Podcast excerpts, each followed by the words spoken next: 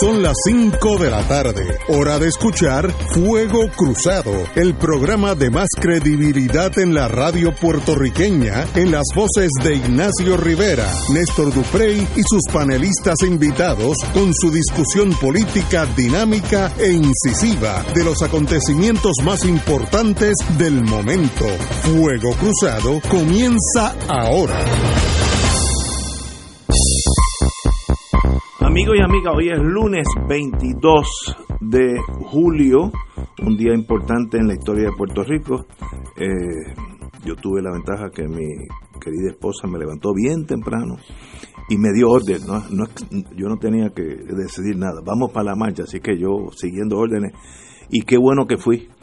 Fui bien temprano y salí cuando empezó a llover. Y nunca en mi vida yo había visto algo igual. Yo tuve en la de la de Vieques, que Carlos Gallizá, mi querido hermano, eh, me invitó. Y yo vi la de Vieques completa y vi esta. Esta es el doble de Vieques, por lo, si no más, pero por lo menos el doble. Pero otro factor hasta más importante. La edad promedio de la marcha bajó unos 20-25 años. Yo diría que la edad promedio de los, la, la gran masa de la juventud que estaba allí, que eran mayoría, estaban entre los 20 años y a todos del 35. Esos eran esos millennials eh, y submillennials, vamos a poner, me acabo de inventar ese término, que era la juventud en su plenitud allí defendiendo sus derechos. Y eso fue diferente a la de Vieque, que eran mayormente la generación mía, aquellos que están envueltos en política. Otro factor diferente en esta marcha es que no tenía una punta de lanza, no había un liderato que decía, bueno, pues yo, el comité fulanito organizó esto. Esto era como un ventetú y había diferentes centros de protestas, unos al norte del Irán Bithorn, otros en el parking del Irán Bithorn, otros por la Piñero, otros por la Roosevelt, por, la, por el Expreso. Eh, no, no, no tenía un core, un corazón, de, de, porque no tenía un liderato en sí. Y eso lo hace hasta más viable porque es más representativo del pueblo, de todos nosotros. Yo me tomé una foto, una bandera gigantesca una señora trajo desde Aguadilla. Eh, y me estuvo tan bonita que me tomé una foto con ella. Muy bien, juventud divino tesoro. ¿Qué quiere decir eso en blanco y negro? Eh, pues para eso es que estamos aquí hoy lunes amaneciendo. Eh, la policía no tuvo conflicto con nadie, se portaron muy bien. Yo los conozco de vista, muchos de aquellos hicieron su trabajo. Había dos droncitos, esas cositas como platillos todos voladores que están por encima de todos nosotros. Y eh, yo no tengo tampoco problema con eso. Si, si yo salgo a la calle, yo no tengo problema que me fotografíen. Había dos droncitos que pues, son chiquititos. Yo pensaba que eso era una cosa más grande, pero son no más grande de un plato de uno cenar, eh, eh, así, de, así de tamaño es el dron. Eh, hasta ahorita duró, los artistas se quedaron con el pueblo, todos, más de 15, los principales, pero uno siempre deja algunos, así que me da hasta pena mencionarlo, pero todos. Ricky Martin llevó su bandera, bandera de Puerto Rico gigantesca, Tito Trinidad se quedó, se quedó con la marcha, hasta hizo shadow boxing como él, oye, todavía está en unas condiciones físicas tremendas. Qué bonito que esto pasó. Obviamente la indignación en torno al, gobernador es algo más grande de lo que aún yo pensaba que era, porque mover 200, 300, 400 mil personas en un sol de 100 grados eh, no es fácil estaba tan y tan caliente que cuando llovió la gente se alegró porque se, refrescó un poquito. Así que eso es un game changer. Esto cambia algo. El derrotero, digo, del gobernador, ni hablar de eso, pero tal vez hacia los partidos políticos clásicos los afecta, no los afecta. Esa masa de juventud encontrarán una vía política para expresar su, su nuevo amanecer, no sé, hay muchos, de, estamos todavía muy pegados al fuego para, para uno poder ser imparcial. Pero no hay duda, la marcha más grande el doble por lo menos de lo que fue de, Vie de Vieques, que había sido la marcha más grande de la historia de, Puerto Rico. No, esta fue el doble o el triple de esto. Así que ahí hay un mensaje para el pueblo y más importante, no hubo dirigentes políticos importantes y la juventud eran entre 20 y 35 años casi todos. Qué bueno que esto pasó. Fernando, dime tú. Bueno, en primer lugar yo creo que fue una marcha extraordinaria en términos de, de número, eh, en términos de la, de la intensidad, eh, ¿verdad?, de los participantes. Eh, una marcha que fue para todos los propósitos prácticos autoconvocada. La gente fue espontáneamente. Y también me parece a mí que ya no le puede quedar duda a nadie sobre la faz de la tierra de que una gran mayoría de los puertorriqueños están eh, exigiendo verdad que se le ponga fin eh, al, al, gobierno al gobierno de Rosselló. Eh, igualmente es indicativo lo que ocurrió hoy de un nivel de descontento de insatisfacción de molestia de incomodidad de frustración en el pueblo de Puerto Rico y particularmente, como dice Ignacio, en la juventud, que esos niveles son enormes y naturalmente que supone un reto para todos los que les interese el tema político, supone un gran reto de cómo se, que será posible articular eh, algo de esa fuerza eh, para lograr los cambios que el país necesita. Así que de, de eso yo no tengo la más mínima duda. Claro, eso no ocurrió de la noche a la mañana. La publicación del chat fue la gota que colmó la copa, el acelerante, para lograr un proceso de alineación de planetas en Puerto Rico. ahí se alinearon los planetas de los que estaban molestos con el gobierno por su manejo de la, del huracán, molestos con el gobierno por el tema de la corrupción, molestos por el gobierno por la incapacidad de enrumbar al país por un camino que tenga futuro, molestos de tener que ir al aeropuerto a llevar a sus hijos o a sus sobrinos para que se vayan de Puerto Rico porque aquí no hay perspectiva ni oportunidades y porque el futuro se ve tan oscuro. O sea, todas esas frustraciones, todas esas ansiedades, aquí se alinearon. Pero oiga, se alinearon en un arco que va desde los grupos independentistas, desde los grupos de izquierda, pasando por los partidos políticos Popular y buena parte del PNP. Los dueños de Plaza Las Américas, los dueños del periódico El Día. El periódico que fundó Luis Ferré. Hasta el Tribunal Federal, por donde no iba a pasar la manifestación, tuvo el gesto cortés y solidario de cerrar sus operaciones en el día de hoy. Por no hablar del señor Leff, que tiene que haber estado abriendo una botellita de champán en celebración de que han tenido éxito sus efectos, hasta en el otro extremo el señor Donald Trump, que ha sido el principal promotor, el principal promotor de desacreditar al gobernador de Puerto Rico. Y fundamentos y piedras para tirarle no le han faltado. Así que aquí hemos tenido una especie de alineación increíble desde los elementos de más izquierda hasta Donald Trump, todo el mundo se ve representado en la consigna que se vaya el gobernador Rosselló. Eh, aquí la gran pregunta es la siguiente. La pregunta es que si las fuerzas positivas que se han generado aquí en, esta, en este proceso van a persistir en la vida puertorriqueña o se van a ir a la hibernación.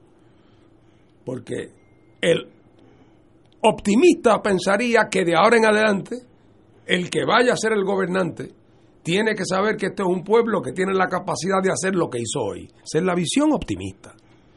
La visión pesimista es que la alineación planetaria termina la noche en que el camión de mudanza se lleve los muebles de Ricky Rosselló de la fortaleza. Y al otro día nos encontramos con doña Jennifer o don fulano o don Sutanejo y volvemos al Puerto Rico de hace 10 días, donde tenemos los mismos retos, los mismos problemas, las mismas dificultades. Eh, está por verse, está por verse cuál es el de esos futuros el que nos depara. De lo que no cabe duda es que Puerto Rico ha tenido su primavera árabe. Hemos tenido nuestra primavera árabe. Aquellos que recuerdan 2011 en la plaza de Tarir en el Cairo, hombres, mujeres, niñas, viejos, ancianos, musulmanes radicales, musulmanes conservadores, partidarios de fulano, partidarios de perencejo, gente de la calle, gente de a pie que no se movilizaba políticamente. Claro, yo tengo la esperanza de que nuestra primavera árabe tenga mejor resultado que las primaveras árabes que han ocurrido. Pero a lo que voy es que tienen en común el que es el cúmulo, la catarsis, la catarsis Ustedes saben, los que me escuchan, lo saben perfectamente bien, no cabe ni como pregunta retórica. Las frustraciones, los enconos, las molestias, las rabietas que este pueblo ha pasado en estos últimos 15 o 20 años, por decir poco, desde el momento en que, todo el, en que toda la burbuja fue explotando y entonces la Junta es la que manda y aquel es el que dice y la pensión se la recortan y la aportación al plan médico va a ser menor y aquel le cerraron la compañía y aquel tuvo que mandar los hijos para Nueva York. Todo eso se va acumulando y de momento cuando uno ya está hastiado se entera uno de lo que estos mozalbetes venían hablando y discutiendo en sus famosos chats lo que supuestamente tenían en sus manos el gobernador de Puerto Rico. Y eso fue la gota que colmó la copa. Y yo creo que esa, esa conjunción de factores es la que responde, la, es la que explica la espontaneidad y la intensidad. Dios quiera que esto además entonces represente el principio de un cambio cualitativo en los niveles de exigencia del pueblo de Puerto Rico eh, y que no sea que todo lo que tienen en común los puertorriqueños es que quieren que Ricky se vaya, porque si eso es todo lo que tienen en común, Ricky se irá si no hoy mañana y si no mañana pasado mañana, porque tarde o temprano sabemos que se va a tener que ir. Y si todo lo que había en común entre los que protestaban es que querían que Ricky se fuera, pues entonces el común denominador se pierde y volvemos a las andanzas de siempre. Yo quisiera pensar que que hay un elemento aquí eh, de potencial de continuidad porque el pueblo se da cuenta que es que el elemento subyacente de la vida colectiva de nosotros, los puertorriqueños, va cuesta abajo como Gardel. Eh, y total, después de todo, aquí va a venir alguien después del señor Rosselló, sea doña Jennifer o sea quien sea. Eh, y, habrá que bregar con los problemas que están sobre la mesa y habrá que, asumir posiciones y habrá que mirar eh, con ojo crítico cuál va a ser el proceso electoral del 2020 y habrá que volver a replantearse el tema del colonialismo y la posibilidad de que podamos todos en común enfrentar eso como un gran problema. Pero de todas maneras, lo de hoy como a nadie le quitan los bailados. lo de hoy queda como un recuerdo de lo que es posible de lo que es posible eh, cuando se alinean eh, cuando se alinean los planetas. Compañero, don Néstor Duprey. Hoy la, la historia a veces tiene sus casualidades y hoy se da una casualidad interesante para, para el análisis nuestro.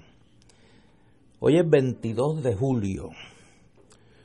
Tal día como hoy, hace 81 años, se fundó el Partido Popular Democrático, que fue, y hablo en pasado, fue el instrumento político que le tocó protagonizar lo que en su momento fue catalogado como una revolución pacífica, en tanto y en cuanto transformaba dramáticamente las condiciones de vida de un gran segmento de nuestros, de compatriotas y que en un momento dado se proyectó inclusive como un modelo para los países salir de la condición de subdesarrollo político y económico. Eh, ese mundo ha muerto. Ese mundo y su hijo, el bipartidismo, la alternancia producto de la división del Partido Popular y la división del viejo Partido Republicano, que era el superviviente de la primera etapa política de Puerto Rico post eh, invasión norteamericana, ese mundo ha muerto. Eh, en estos días, el verano boricua, el verano puertorriqueño, nuestra versión tropical calurosa de la primavera árabe, parece que apunta a un cambio de época. Hoy se lanzaron a la calle, nos lanzamos, pues estaba allí cientos de miles de puertorriqueños. El cálculo que acaba de publicar en el periódico El Nuevo Día, eh, un destacado demógrafo, apunta a que estaban presentes allí más de 500 mil personas. medio millón. Medio millón de personas, de acuerdo al cómputo que hace el demógrafo, el geógrafo, planificador e interpretador de imágenes aéreas Yaldani Díaz Salgado y que publica el nuevo día en la tarde de hoy. Eh, el combustible que ha encendido esta llama, el cansancio, el hartazgo de un gran segmento de nuestra población. Allí había de todo. Yo vi de todo. Yo vi jóvenes, vi no tan jóvenes, vi gente inclusive anciana, vi hombres, mujeres, eh, de la comunidad LGBT, blancos, negros, estadistas, independentistas, populares, de Victoria Ciudadana, no afiliados. Había una muestra representativa y amplia del país. No eran los mismos de siempre, que decía el presidente de la Cámara, Johnny Méndez. Y el mínimo común denominador era el cansancio, el hastío, eh, resumido en la frase Ricky renuncia, que el gobernador se vaya, que están cansados de la corrupción y que están cansados de que las cosas se hagan de la misma manera. Yo creo que esa es una etapa de la que no hay marcha atrás. El pueblo de Puerto Rico no será el mismo. Yo creo que la vara que nosotros creíamos estaba tan bajita en cuestión de días se ha alzado a unos niveles que eh, apuntan a un país más exigente con sus eh, aspirantes a servidores públicos. Se da en un contexto dramático, porque me parece que estamos viviendo quizás las horas más complejas en la historia constitucional de Puerto Rico y en la historia política, porque se da un hecho inédito. Un gobernador que me parece que es obvio ya que no cuenta con el respaldo absolutamente de nadie para continuar en la gestión que da señales más que evidentes de un deterioro emocional y mental preocupante y cuya gestión gubernamental altamente cuestionada por los casos de corrupción y por esa radiografía de la mentalidad que permean el gobierno de Ricardo Rosselló, que es ese chat de 889 páginas que el país ha tenido la oportunidad de leer. Eh, esa crisis parecería que el sistema político no la puede procesar. A esta hora que estamos hablando, 5 y 16, 17 minutos, no hay señales de que la Cámara de Representantes vaya a comenzar ni tan siquiera el proceso de residenciamiento del gobernador ante la negativa del gobernador de renunciar. Hemos visto cosas que nunca habíamos visto en nuestra historia política y eso no es poca cosa. Los hechos que hemos visto hoy, yo le explicaba a un querido amigo, hermano de la República Dominicana, que por primera vez en Puerto Rico se han dado cacerolazos y no lo podía creer. Me decía, pero ¿cómo es posible? No, nunca. Nunca. Nunca había habido cacerolazos en Puerto Rico. Que se den más de 10 días de protestas continuas de miles de personas en la calle particularmente frente a la mansión ejecutiva, es un hecho inédito en nuestra historia. Estamos viviendo, y yo sé que es un término del que se abusa, pero yo pues como historiador trato de usarlo cuando amerita, estamos viviendo un tiempo realmente histórico en el país. Claro, tiene muchos retos y de eso hay que hablar, porque hemos visto hoy quizá el anverso de esa moneda del pueblo de Puerto Rico lanzado a la calle en la cerrazón del gobernador de Puerto Rico. Tenemos que ir a una pausa y regresamos con la gran marcha y fuego cruzado. Fuego Cruzado está contigo en todo Puerto Rico.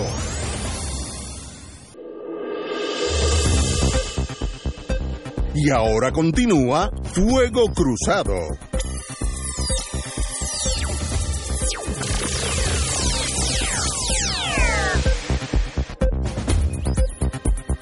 Regresamos, amigas y amigas, a Fuego Cruzado. Hoy en la página editorial del Nuevo Día, tal vez por primera vez en la historia de la prensa puertorriqueña, gobernador, coma, Puerto Rico pide su renuncia. Y un artículo eh, profundo, eh, básicamente exponiendo las razones por qué este señor ya no es viable. Viene del Nuevo Día y no es un artículo detrás de los, de los deportes, es página editorial del Nuevo Día, primera página. Yo no recuerdo, por lo menos desde el periódico El Mundo, con el gobernador Tocqueville, que en varias ocasiones lo hizo por la guerra particular que tenía el dueño del periódico El Mundo, Ángel Ramos, con el gobernador Tocqueville. Yo no recuerdo un periódico en Puerto Rico pedirle la renuncia al gobernador. Yo no lo recuerdo. Yo, no lo recuerdo. Yo no lo recuerdo. Y no se nos escape, este es el periódico que fundó Luis Aferré, que en su primer editorial, El Nuevo Día, dejó claro que era un periódico partidario de la estadidad para Puerto Rico, no escondió sus colores. O sea, y eso debería darnos, es otra evidencia de que, de que estamos viviendo un momento realmente dramático en nuestra historia política. Decía yo que la marcha tiene un anverso y es la actitud del gobernador de Puerto Rico. Hoy tuvimos una prueba, como si la del discurso de ayer no fuera suficiente, en una entrevista que le da el gobernador Ricardo Rosselló a, a la cadena Fox News esta tarde, como reacción a la marcha y a sus expresiones de eh, ayer. Nosotros tenemos aquí el sonido de esa entrevista. Vamos a escucharlo porque me parece que hay que, hay, hay que unir el, la demostración que ha dado el pueblo de Puerto Rico hoy con los signos evidentes que muestra el gobernador en esta entrevista. Vamos a escucharla. One-on-one interview since the scandal began. The governor of Puerto Rico, Ricardo Rosselló, is with us live from San Juan. Governor, thank you. Thank you, Shepard. Thank you for the opportunity. Representatives uh, in Congress on both the left and the right, Democrats and Republicans, have called for you to resign. The largest newspaper in Puerto Rico has said it's time for you to listen to the people and step down now. Here's what the President of the United States said about your government today. The Congress of the United States handed him $92 billion. And that $92 billion is in the hands of incompetent people and very corrupt people. But the governor has done a terrible job. It's not $92 billion, but the point is made and well made, and now a million people are on the street saying, get out. Why won't you? Well, uh, Shepard, thank you again for the opportunity. I've, I've seen the protest. I've heard uh, the people talk. I've had a process of uh, introspection, and, and I did. I, I've made a decision. I'm not going to run. I'm not going to seek reelection, and that way I can focus on the job at hand. You know, I've had the biggest recovery effort in the uh, modern history of the United States on, on our hands. We're battling uh, corruption with certain initiatives that we've already started and certain new ones that we want to put out there so that we can fix the problem. Uh, but just today, I signed a new procurement law uh, that guarantees that uh, decades of mismanagement that have gone in Puerto Rico without having the appropriate foresight about uh, purchasing and procurement uh, agreements now uh, will be singled instead but, of having but, 188 but, Governor, my question processes. My question was: there are 100,000 people on the streets politicians of all stripes, the President of the United States, all saying, you need to go, that this is enough. You've said no. Why not? Well, there's there's an important uh, component about uh, rule of law and, and democracy, and I respect uh, that process. We will have uh, and we will propose certain mechanisms so that within the future uh, that process can can go forward. Uh, my my contention is that I need to work beyond politics so that we can address some of the long-standing problems of of corruption here in Puerto Rico and fix that problem. I have a, a proposal that I've sent to several of the aides of the president that we've been working on. I've had uh, a record uh, of what we have done and things that we want to do moving forward. Well, Governor, the, Those the, frankly, frankly Governor, excuse the interruption, but I have a limited amount of time. The corruption is rampant in Puerto Rico. Economically, Puerto Rico is in a fiscal crisis, $70 billion in debt, in a 13 year recession. In the leaked nearly 900 pages of profanity laced messages, now dubbed Ricky Gate, after you, sir, you made light of the casualties of Hurricane Maria. You casually tossed homophobic and misogynistic remarks. You were calling the Puerto Rican former New York City Council Speaker Melissa Mark Vivierto a whore. Of the oversight board that controls Puerto Rico's finances, you said, go F yourself. And when your representative to that board said he's salivating to shoot the woman who's the mayor of San Juan, you said you'd be doing me a grand favor. So attacks on women, attacks on gays, attacks on the dead relatives of your own residents across your own island, and after all that, who's left to support you? And is it even safe for you to continue to attempt to govern? Well, well, again, I've I've apologized uh, for that. I'm, I'm uh, making amends for all of those efforts. I'm You've apologized for what this was specifically, uh, Governor? For, for, for all of uh, the comments that I've made on the on the chats. Uh, that is one thing. There's another effort uh, that needs to move on, forward, which is uh, the battling of corruption. Look, uh, we have implemented the, the corruption IG, was in your uh, own administration, fifteen and a half million dollars, and five people who were on those chats. You got rid of all of them. They are now out of the government, but you remain. Doesn't the buck stop with your office, Governor? That's right. I, I, but I was elected by the people of Puerto Rico. And, and those my, people are on the uh, streets uh, of your biggest city today saying, we want you out. That's the headline in the main newspaper. And the politicians on both sides of the political aisle on your own island are saying the exact same thing. You're a man on an island by yourself. How long can you stay there? I, I, am my effort and my commitment is to follow through on some of the efforts that I've uh, established for the people of Puerto Rico. That includes establishing again a plan that I've already uh, circulated with uh, the members uh, within the White House, uh, so that we can battle uh, this corruption, so that we can tackle what government employees are doing, what we are doing as elected officials, and a collaboration with the federal government. This is the biggest recovery effort in, in the United States history it's important to state that we have the biggest uh, STEP program in the United States for homes. The IG came over here, uh, the federal IG, and they established that uh, nothing went wrong on that on that program. So there are a lot of efforts that we've been doing now. If you want to drain the swamp, you need to tackle those problems. Governor, we've who's come forward to support you in the middle Puerto of this Rico chaos? There, there, are uh, folks that have supported me. There Who are specifically is supporting you support, today? Uh, the, the rule, uh, the rule. There, there are people. Uh, okay, you could just you have give me to one uh, see them out there. There is a protest. Well, it, it's it's. Uh, I've talked just one uh, name, to people from different groups. Yeah, a lot of people from the administration. Governor, you're not able to give me the name of one person in Puerto Rico who supports you continuing yes. as governor. Is that correct?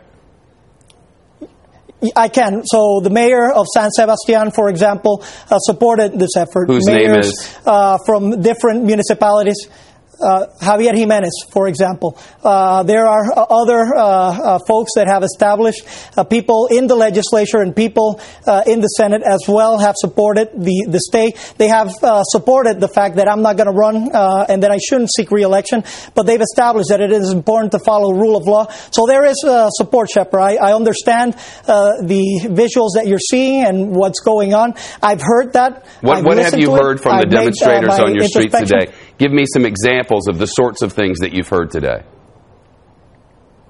Well, uh, we've heard that there is uh, obviously disappointment. Uh, That's not I what I've heard, that. Governor, with great uh, respect. we've been working. I've not heard that there's disappointment.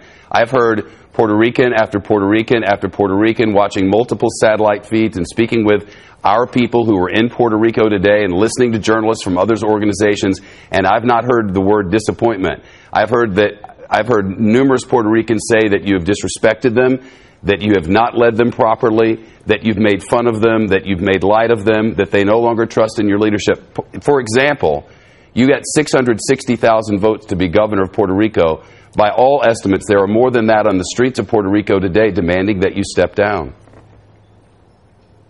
Listen, I'm not making light of the uh, of the demonstrations. I'm establishing that uh, we we've established uh, what we want to do, the efforts that, that are ongoing, and what we need in order to fix this problem. There is a problem. We started uh, to fix it, and we've already presented a plan. Now, I want to make sure that we can uh, that we can collaborate with the federal government, particularly with some of the federal resources that are coming over here. I've established and I I challenge uh, that we can get a a, a, federal funds SAR over here in Puerto Rico and in all of the agencies so that these funds uh, can keep on moving. These are the proposals that we have, and my, uh, you know, my objective is that we can establish this uh, conversation. The, these sound like reasonable proposals so for an island sure in crisis. They, I'm sure they do to a lot of our viewers. But you're eliminating the past few weeks and the last 10 days of demonstrations and the widespread calls and all that you've said. You said, I've apologized for my mistakes. That's how you've called them repeatedly. That's what you call them in a, in a news conference that you held just the other day. Mistakes are things that you do that you didn't mean to do or that you did by accident or in error, and then you go back and you correct them. 900 pages of attacks on people of your own island are arguably not mistakes. They're a pattern. And when you look at that pattern, if that were some other politician other than you, what would you say about that person? Would you want that person leading you after all that you said to those other officials whom you've now dismissed summarily? Well, well I, I would want uh, to showcase my record. Those are words. I would also showcase my actions. Uh, the efforts that we've made in Puerto Rico, the challenges that we had, that we're now starting on a uh, recovery effort that we've done a restructuring effort with a fiscal oversight board over here, that we've reduced uh, the cost, uh, the expenditures in, in government uh, because Puerto Rico was in a fiscal crunch, that since uh, we started in the, in the administration, we've made strides on the economy uh, and elsewhere, but most, uh, mostly we've made policy changes that are significant for, for women, for LGBTQ, for other sectors that are recognized as some of the most some of the biggest steps in those in those uh, efforts. So again, I, I used uh, uh words that I that I you know uh, I have apologized uh, for, but I've also taken significant actions in in in the direction of helping you know vulnerable sectors in our in our population. Have you appropriately apologized? Have, have you apologized to Ricky Martin? Have you apologized to the survivors of the people who died in the storm that ravaged your island? Have you appropriately come forward and asked for forgiveness and a hope to move on? Because the looks of your streets today would suggest that the people don't believe you have. Ten days in a row. Have you apologized sufficiently? And what will end these demonstrations as long as you're still in office? Well, again, uh, I have apologized uh, Sufficiently? To, to, some of them. My effort is to apologize to all of them. No, well, you, you know, you can do that here if you if you want to have a mea culpa. Do, if you want to have a mea culpa, you're welcome to do that here. Yes, I, have done so. I, I, apologize so you don't want to, to do so all the again. people uh, I've, I've, I've, offended. So uh, to uh, to Ricky Martin, to uh, uh, you know, uh, to the Melissa What about Martin the survivors of the dead people who were made to, light to of? To, uh, uh, of course, uh, that that as well. I, I, I apologize uh, for all of the things that I that I have. Why'd said. you say it, those is, uh, things? what what again, was it that inspired you to say those well, things to other officials in such a cavalier, dismissive way? Do do you remember what it was over that? It wasn't just a day. It wasn't just a week. It wasn't just a month. It was two months, 900 pages in December and January of that sort of, of language from the governor, by the way, about his own people. Well, uh, again, some of, some of that language is, is not uh, uh, mine. Uh, some of it was discussed by oh, that's true because it was someone else who said I, that no, you're right because I want to clarify no, that and I apologize because it was someone else who said oh I'd like to shoot the, the female mayor of San Juan and then it was you who said oh you'd be doing me a great favor No. Yep. So again, everything that that was said, I assume responsibility for. I apologize uh, for it, but I just wanted uh, to to establish I am in a position uh, to to apologize to everybody, uh, to make an effort uh, for reconciliation, and now uh, devoid and, and, disconnected of the political whims. My focus is to make sure that the policy that we have enacted moves forward. you know, we those of us who live back here stateside have have watched the horrors that have ravaged your island, and, and many of us, I know I have, and a lot of people on my staff have looked and just have, have wept for your people. To see all that your people have gone through and the difficulty in getting everything fixed, the months and months without power and water, the devastation of the tourism economy, at least for a while, seeing all of that really made us very sad and and wanting to help in some way. I know a lot of people around here have donated. Yeah. Do you love Puerto Rico? Yeah.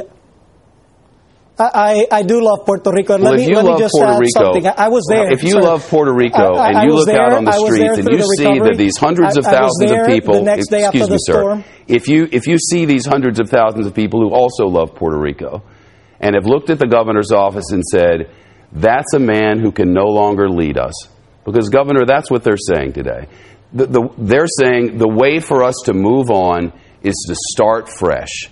We need new representation, and we want the governor to resign. And they've protested for 10 straight days. Today, the largest demonstration potentially in the history of the island.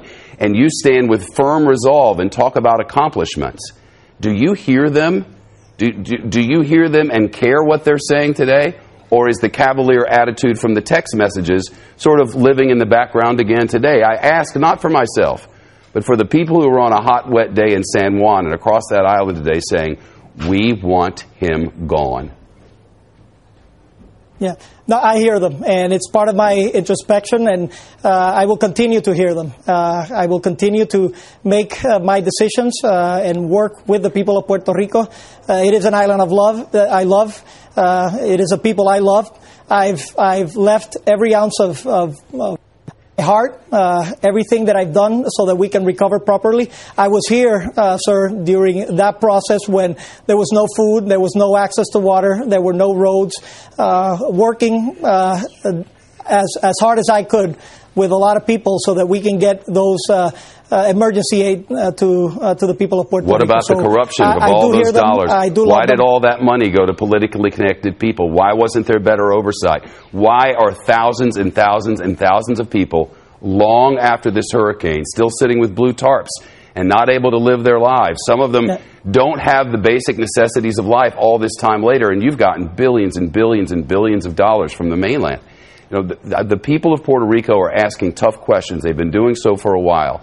And most of them say in your newspapers today and on our cameras today that the text messages are not the reason, they're the final straw. They believe your administration has been corrupt and cavalier about their own existence, and they want you to leave, and you're refusing to do so. What makes you think that these protests are going to stop? And are you afraid that you might not even be safe to govern?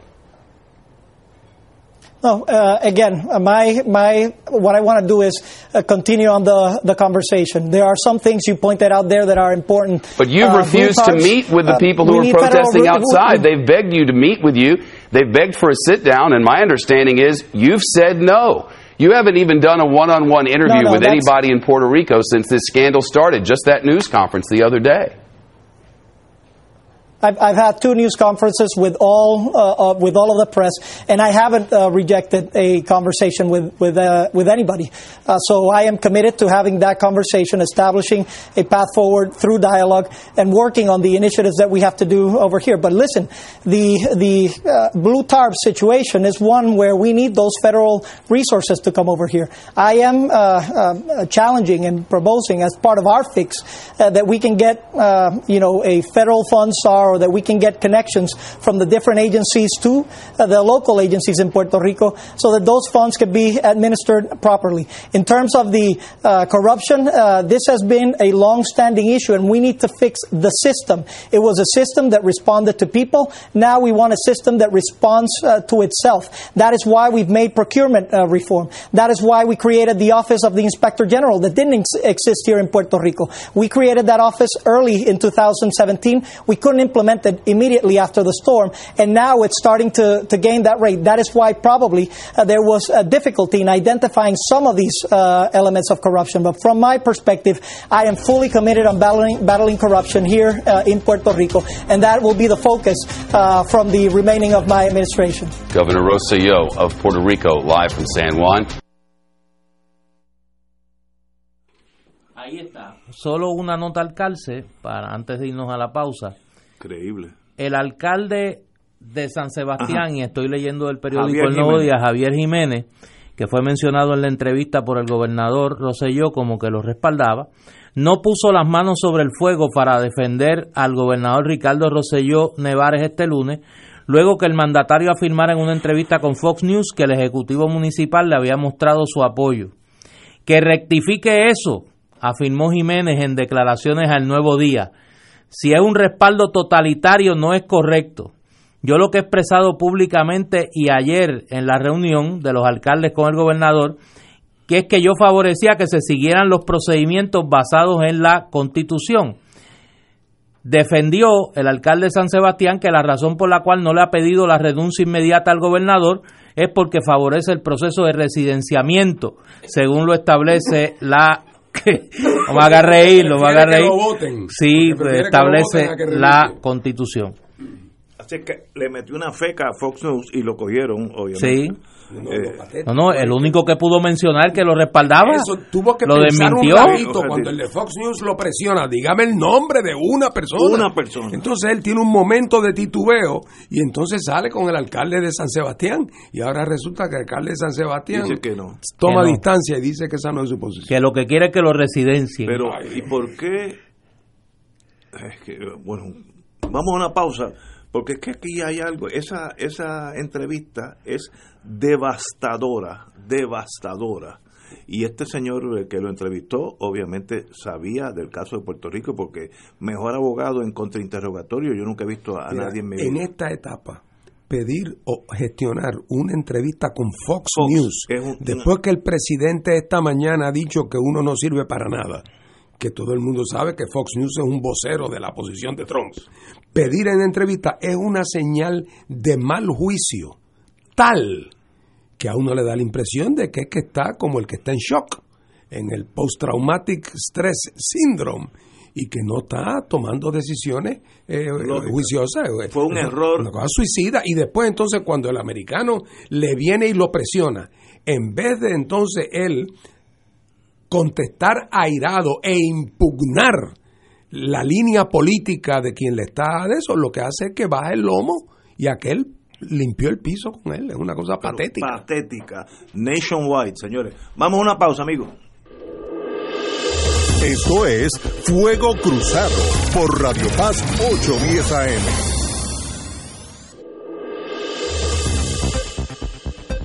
Y ahora continúa Fuego Cruzado.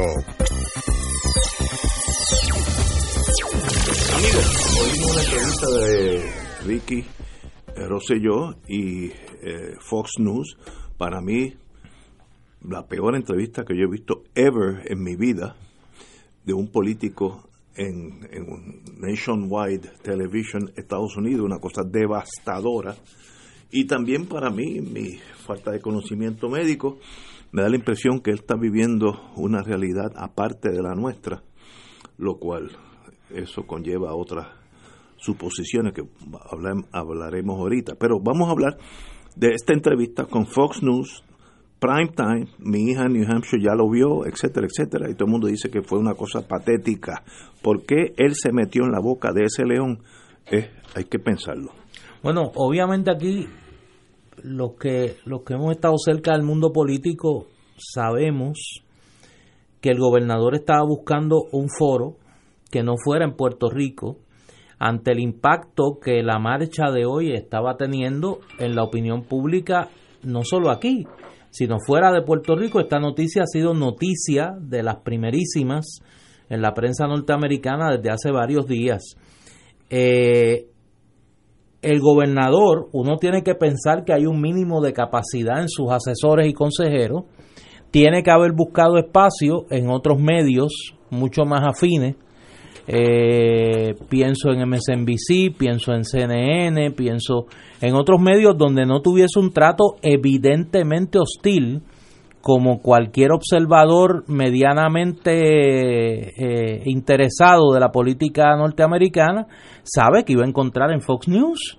Y más como decía Fernando, la tarde luego de la mañana en que el presidente Trump, en medio de una reunión en la oficina oval con el presidente de Pakistán, porque tampoco era que estaba allí este precisamente viendo Fox News así con el con el control este haciendo swapping de los canales está en la oficina oval luego de la reunión con el presidente de Pakistán y de las primeras preguntas que le hacen es sobre la situación de Puerto Rico.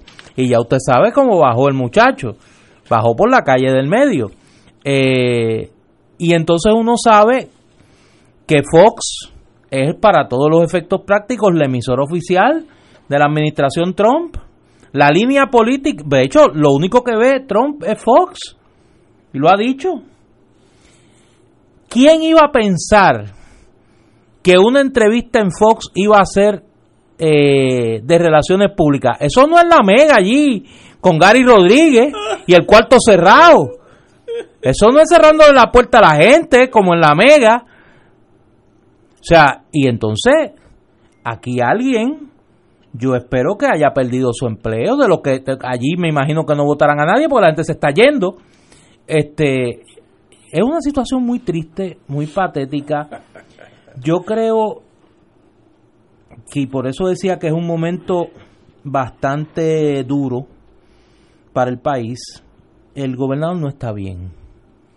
El gobernador obviamente está dando señales de que, de que, como dice Ignacio muy elegantemente, vive en una realidad que no es la nuestra. Eh, pero tiene el control del aparato gubernamental hasta que la Cámara no se lo quite, no, no se lo comience a quitar. Sí, yo creo que, mira, e, esa entrevista, primero hay que hacer un señalamiento. Este señor que lo entrevistó, que hizo un interrogatorio eh, feroz y mordaz, eh, este señor no es que es un experto en Puerto Rico y se lo iba inventando según iba hablando. O sea, esa entrevista fue, dice, vamos a llamarle esa emboscada, porque lo que fue fue una emboscada. Esa emboscada fue trabajada, evidentemente, con un montón de los llamados talking points que le tienen que haber enviado de Casablanca. Que Casablanca le tienen que haber enviado los datos para construir ese interrogatorio de tal manera que el gobernador, sus contestaciones y cómo quedara en esa entrevista, sirvieran para confirmar el diagnóstico y el análisis que el presidente de Estados Unidos ha venido haciendo sobre él. Lo que llama la atención a uno acá son dos cosas. Número uno, como ya se señaló, que él se hubiera metido en la boca del lobo. voluntariamente y en segundo lugar, que si se metió en la boca del lobo, uno pensaría que es porque va a pelear con el lobo, con uñas y dientes. Y entonces resulta que fue un corderito manso y mientras aquel lo iba encerrando y, y, metiendo en la esquina y en la esquina y golpeándolo, prácticamente Roselló lo que hizo fue coger golpes toda la entrevista. Ahí no hubo ni, un, ni una señal tenue de rebelión. Ahí no hubo una impugnación de los motivos políticos del entrevistador. Eh, ahí no hubo un gesto o un tono de desafío. Eso es lo que lo hizo realmente penoso y lo que le da la impresión a uno, como yo creo que es el análisis general, de que, eh, de que Rosselló está políticamente hablando en las últimas, en las últimas, y que llegará el momento en que su efectividad, como yo he dicho en otras ocasiones, es menos de cero. Yo me temo que si él hoy convoca una reunión de gabinete, de los que no han renunciado aún, aún de los que no han renunciado, la mitad no van. Eh, que si da una instrucción nadie la sigue, eh, que las posiciones se van a ir quedando vacantes.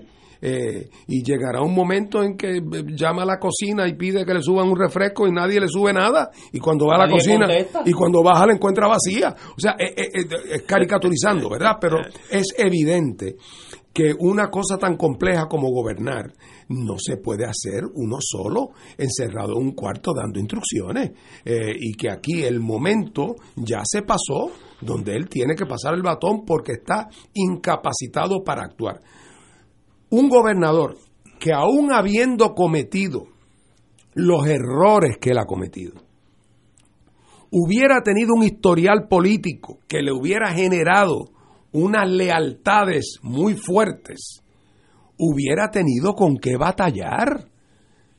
¿Cuántas veces no vemos en cuántos países no tienen crisis alrededor nuestro? Venezuela, Nicaragua, pues hoy día aparece una marcha en contra de Maduro. Francia. Y se llenan las calles de gente en contra de Maduro. Y al otro día Maduro convoca a los de él y se llenan las calles. Eh, lo mismo en Nicaragua, lo mismo en Francia. Ahora, ¿quién aquí ha salido en apoyo del gobernador?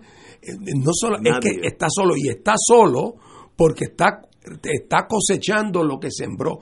Nunca fue realmente un verdadero líder con arraigo y con, y con raíces. Y entonces, en el primer momento en que su liderato quedó cuestionado con fundamento, entonces quedó, resultó que el rey estaba desnudo, que no tiene apoyo ninguno. El otro día una vecina que tengo, que es simpatizante del PNP, me decía, licenciado, pero el gobernador no tendrá, aunque sea un primo o una prima, que salgan y lo defiendan públicamente. Oye, porque el silencio de apoyo al gobernador es, Es- ensordecedor. Eso es Bueno, el que mencionó rápido no tardó ni una hora. Bueno, y cuando por fin él en su lista mental encontró el alcalde de San Sebastián del Pepino, Dice, no, yo no pasó un ratito hasta que el alcalde del Pepino dice, conmigo no cuenten, yo no estoy en eso. O sea que es evidente que ya Algo hay algo, hay algo temerario, temerario eh, en persistir eh, cuando las condiciones ya no lo permiten. Porque ya aquí no se trata de que yo creo, yo tengo la impresión de que no tiene mucho apoyo. No, no, no, no es eso. El liderato de su partido, bendito más claro, no canta un gallo. Aún esos representantes que se dividen entre los asustados y los muertos del miedo, aún esos cuando hablan dejan ver claro que le darían gracias a Dios si mañana por la mañana el titular fuera que se ha ido. Eso es evidente. Los partidos de oposición ni hablar por sus razones. El pueblo en general. Hoy vimos, mire, los presidentes de los tres bancos de Puerto Rico, esto no se había visto nunca. Nunca. Los presidentes de los tres bancos en días distintos dijeron en palabras finas, preparadas por sus consejeros de Relaciones Públicas, todos dijeron que el gobernador, que el gobernador se tiene que ir. El periódico, Plaza Las Américas, eh, los centros comerciales. O sea, eh, eh, ¿qué- ¿qué es lo que falta? ¿Qué es lo que falta? Yo creo que si, si el gobernador le quedan amigos, si al gobernador le quedan amigos, esos son los primeros que debían decirle, mira, se te acabó el vellón, no puedes seguir, no puedes seguir, porque pretender seguir contracorriente es hacerle daño al país, a la institución o lo que queda de ella, de la gobernación, por no hablar a su propio partido y a las perspectivas que pueda tener. lo desbarata. Así es que francamente ya es una temeridad eh, y, y- y puede ser indicio de que no está pensando con la con, claridad. Yo creo que hay algo de eso, porque es que los, los síntomas tan claros. Hablando de a Fox News, lo repetía, porque lo único que tiene que el plan de desarrollo que él tiene, de verdad él puede ejercer un plan de desarrollo bajo estas condiciones. Él no puede salir de la fortaleza. Allí está en un búnker, porque si sale el pueblo, yo, espero que no pase nada, pero va a pasar un más rato. Eh, algunos han hablado con la, yo hablé con uno, miembros de la fuerza de choque que están allí. Miren, están locos por irse de allí, porque me lo Claro. dijo. No es que me, me dijo de forma de chiste, si hay que correr, yo corro también. Se Me lo dijo pero el deber de él es estar allí. Y mientras pero él no cuenta ni con la fuerza de choque, ya no, no, nada, Y nada. mientras estamos aquí en el aire, yo estoy observando, ustedes están de espalda, yo estoy de frente al monitor que tenemos aquí conectado a Noticentro 4, la cantidad de personas que se han acercado a la calle Fortaleza en Viejo San Juan. Luego de una manifestación multitudinaria. Salieron para allá, Sí. con Daddy Yankee incluido. Wow. Son miles, miles abarrotando las calles del viejo San Juan en este mismo momento en que nosotros estamos aquí al aire. Señores, tenemos... La pregunta es, la, la dejo sobre la No. mesa para cuando vengamos a la pausa, o sea, ¿qué tiene que pasar Bueno, para que entren en razón? yo dije anteriormente y me repito, él, una persona inteligente, astuta, se ha dado cuenta que el, su ficha que todavía maneja es que no haya eh, residenciamiento y él ha encontrado por ahí un filón de temeridad, no, este, timidez, porque si uno oye la entrelínea de estos políticos, mira, a ellos les gustaría que el FBI se lo llevara arrestado para ellos no decidir nada. ¿Qué? Son hijos del colonialismo ¿Pero qué clásico. dijiste? Repite eso otra vez, por favor. No, los no. Sí, es que lo dijiste así como se te, se te chispoteó. Que di- dilo otra vez al no, de la pausa. si alguien dilo. viniera. No, si tú no dijiste a alguien. Di lo que dijiste. Si el FBI Si el viniera- FBI viniera y se lo llevara arrestado. O un platillo volador, entonces no hay que decidir nada. Sí, pero los ovnis no tienen jurisdicción No, sobre Puerto Rico. ahora. El FBI sí. Señores, vamos a una pausa, amigos.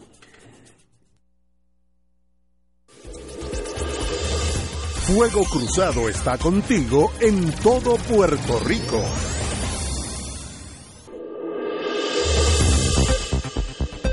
Y ahora continúa Fuego Cruzado.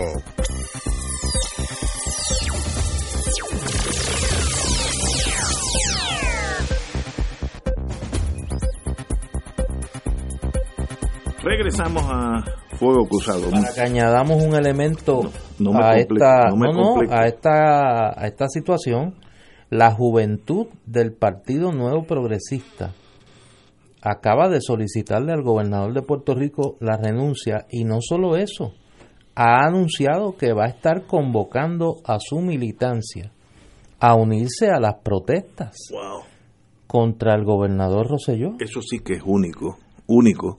El presidente Wow. de ese organismo, Willer Vélez, anticipó, primero exigió la renuncia inmediata del gobernador Ricardo Rosselló y además anticipó que la juventud progresista se propone lanzarse a la calle y unirse a las manifestaciones de ciudadanos que exigen la salida del primer ejecutivo. Vamos para la calle, esperamos el momento y ya esto es algo increíble, dijo el joven en una entrevista con el periódico El Nuevo Día. Preguntado sobre cuándo estarán participando de las manifestaciones, Vélez contestó en los próximos días. Tenemos que obedecer y ya hoy el pueblo habló. Esto no puede seguir así todos los días. Muy bien por ese joven, muy bien, lo felicito. Y entonces tenemos que tenemos que añadir la movilización que se está dando en el país. Ahora mismo, como decíamos, miles en el viejo San Juan. Anoche en Guainabo, donde no dejaban salir al grupo de alcaldes y legisladores que estaban allí. Una manifestación que se convocó de manera espontánea allí, prácticamente de gente de Guainabo. Luego siguió llegando otra gente de- del resto de la isla. Yo creo que lo, lo que es obvio es que el gobernador no está bien emocionalmente, tal vez por esta presión eh, gigantesca que tiene en sus hombros. Está en una demencia momentánea donde él cree que va a salir de esto. Fíjate Como que- Nixon al final. Sí, fíjate, se afeitó, ahora una nueva cara, eh, como él es bonito, pues nos va a enamorar a todos nosotros de, de nuevo y continuará con su reconstrucción, como le, como le dijo a Fox News. Yo creo que eso es un toque de demencia, que eso no es permanente, seguro que no. Todo el mundo tenemos momentos tan difíciles en la vida que hay momentos donde no estamos, como, como dicen en el Navy, con todos los remos tocando el agua. Así que en este momento él no está bien. Si esa si esa visión de él quedarse en el tope del país continúa hasta las elecciones del 2020, puedo asegurarle a ustedes que el Partido Nuevo es el tercer partido en Puerto Rico. El tercero. No es que sea segundo, va a ser el tercero. Por tanto, si uno es estadista, y ahí yo me cuento, me gustaría ver algún día si, esto, si es po- posible serlo Estado, uno tiene que salvar el barco, el es, statehood, porque si se hunde, porque este niño mimado se queda ahí dos años y medio más, va a hundir la estadidad para siempre y, a mí- y, van a perder un montón de políticos PNP sus escaños.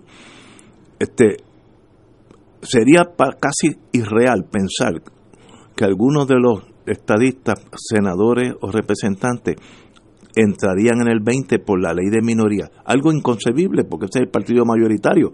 Sigan cucando ese toro, sigan alejándose del pueblo y ustedes van a pasar un gran susto. Entonces, ¿qué nos impide tomar la decisión? Como dije hace la semana pasada, noto que el flanco débil de todo esto es la Cámara de Res- Representantes de comenzar la investigación. Le dieron a unos señores 10 días, eh, si los cucan le, le dan una prórroga de 10 días más y rezando que alguien se lleve, el- el- como dije anteriormente, alguna fuerza extraterrestre o local se lleve al... Entonces no hay que decidir nada. Típico colonizado de 500 años y pico. Yo creo que si el gobernador le queda alguna lealtad con su partido, Al partido Popular, decir, partido. de- si le quedara alguna lealtad con su propio partido en estas circunstancias, eh, hay veces donde, donde un comeback, como dicen los atletas, es posible. En este momento un comeback no es posible. Las naves están quemadas. Ya no hay vuelta atrás. Lo que queda es daño para el país, daño para su propio partido y sus correligionarios. Eh, realmente yo pienso que si le quedara alguna lealtad al partido, eh, él se comunicaría con el liderato del partido y le diría, mire señores, reúnanse ustedes, pónganse de acuerdo entre ustedes de quién ustedes quieren que yo designe eh, secretario de Estado. Y yo lo nombro. Mándenmelo para acá, yo lo nombro y yo me voy porque yo me doy cuenta que ya yo no le soy útil ni a mi causa ni a mi partido. Por no decir ni a mi familia ni a, ni a mí mismo. ¿Por qué? Pues, pues me tocó esto. Si es justo o injusto, ya escribiré un libro sobre eso. Pero de momento, de lo que no cabe duda, es de que ya mi capacidad de serle útil a mi país, o de serle útil a mi partido, o de serle útil a mi causa, está en este momento en el piso. Eh, pero desgraciadamente, eh, ese tipo de gesto de desprendimiento no es común en los seres humanos. Eh, y, y es como tú dices, Ignacio, también la, la presión de los acontecimientos es tan grande que la gente, Pierde eh, pues el el norte. juicio se le, se le nubla el entendimiento. Eh, ahora, hago y repito lo que dije al principio del programa. Ojo a las expectativas también demasiado altas del país. Cuando se llegue a un acuerdo interno y resulta que es doña Jennifer o quien sea que viene y el camión de la, de la, de la mudanza se lleve la- las cosas de, de- y volveremos eh, A la rutina. a- a- a- bueno, a enfrentar los mismos graves problemas que teníamos Sí. antes. Eh, y, que, y que son problemas no meramente de manejo diario, eh, son pra- también problemas de, de, de- de estrategia, de estrategia como, como nación. Y quizás debemos ver en esto que ha ocurrido con cierta espontaneidad en torno a este issue. Ojalá y ahí hubiera las bases para tratar de cultivar un entendimiento de, que nos preguntáramos, oye, además de que queremos que Rosselló se vaya, ¿qué otras posibles áreas hay en la vida colectiva? eh, que son áreas donde podemos encontrar consenso, donde quizás antes en el pasado no lo habíamos hecho. Eh, hagamos un esfuerzo en esa dirección. Esto es un reto para el liderato del país, eh, el tratar de construir sobre esta extraordinaria experiencia y vivencia cívica construir sobre eso sin pretender forzar la marcha. Al otro día hay gente de los que estaban uno al lado del otro en la marcha hoy, que pasado mañana pues están en posiciones políticas encontradas. No, no hay por qué tampoco pensar que, que, que el- que el, que to- que el vinagre todo se va a convertir en vino, pero sí es posible ver en esto el camino hacia la posibilidad de una iniciativa colectiva del pueblo puertorriqueño dirigida ya no meramente a salir de un mal gobernante, sino a una exigencia de justicia para nuestro país, eh, para una revisión de nuestra relación con los Estados Unidos, para buscar eh, oxígeno para el futuro de nuestra patria. Yo creo que hay que observar, y esto es un carril eh, paralelo, los eventos que se van a dar en el mundo pequeño de la política nuestra a raíz del cambio de mando en el PNP. Ya hoy se ratificó como presidente interino de esa colectividad a Tomás Rivera Chats.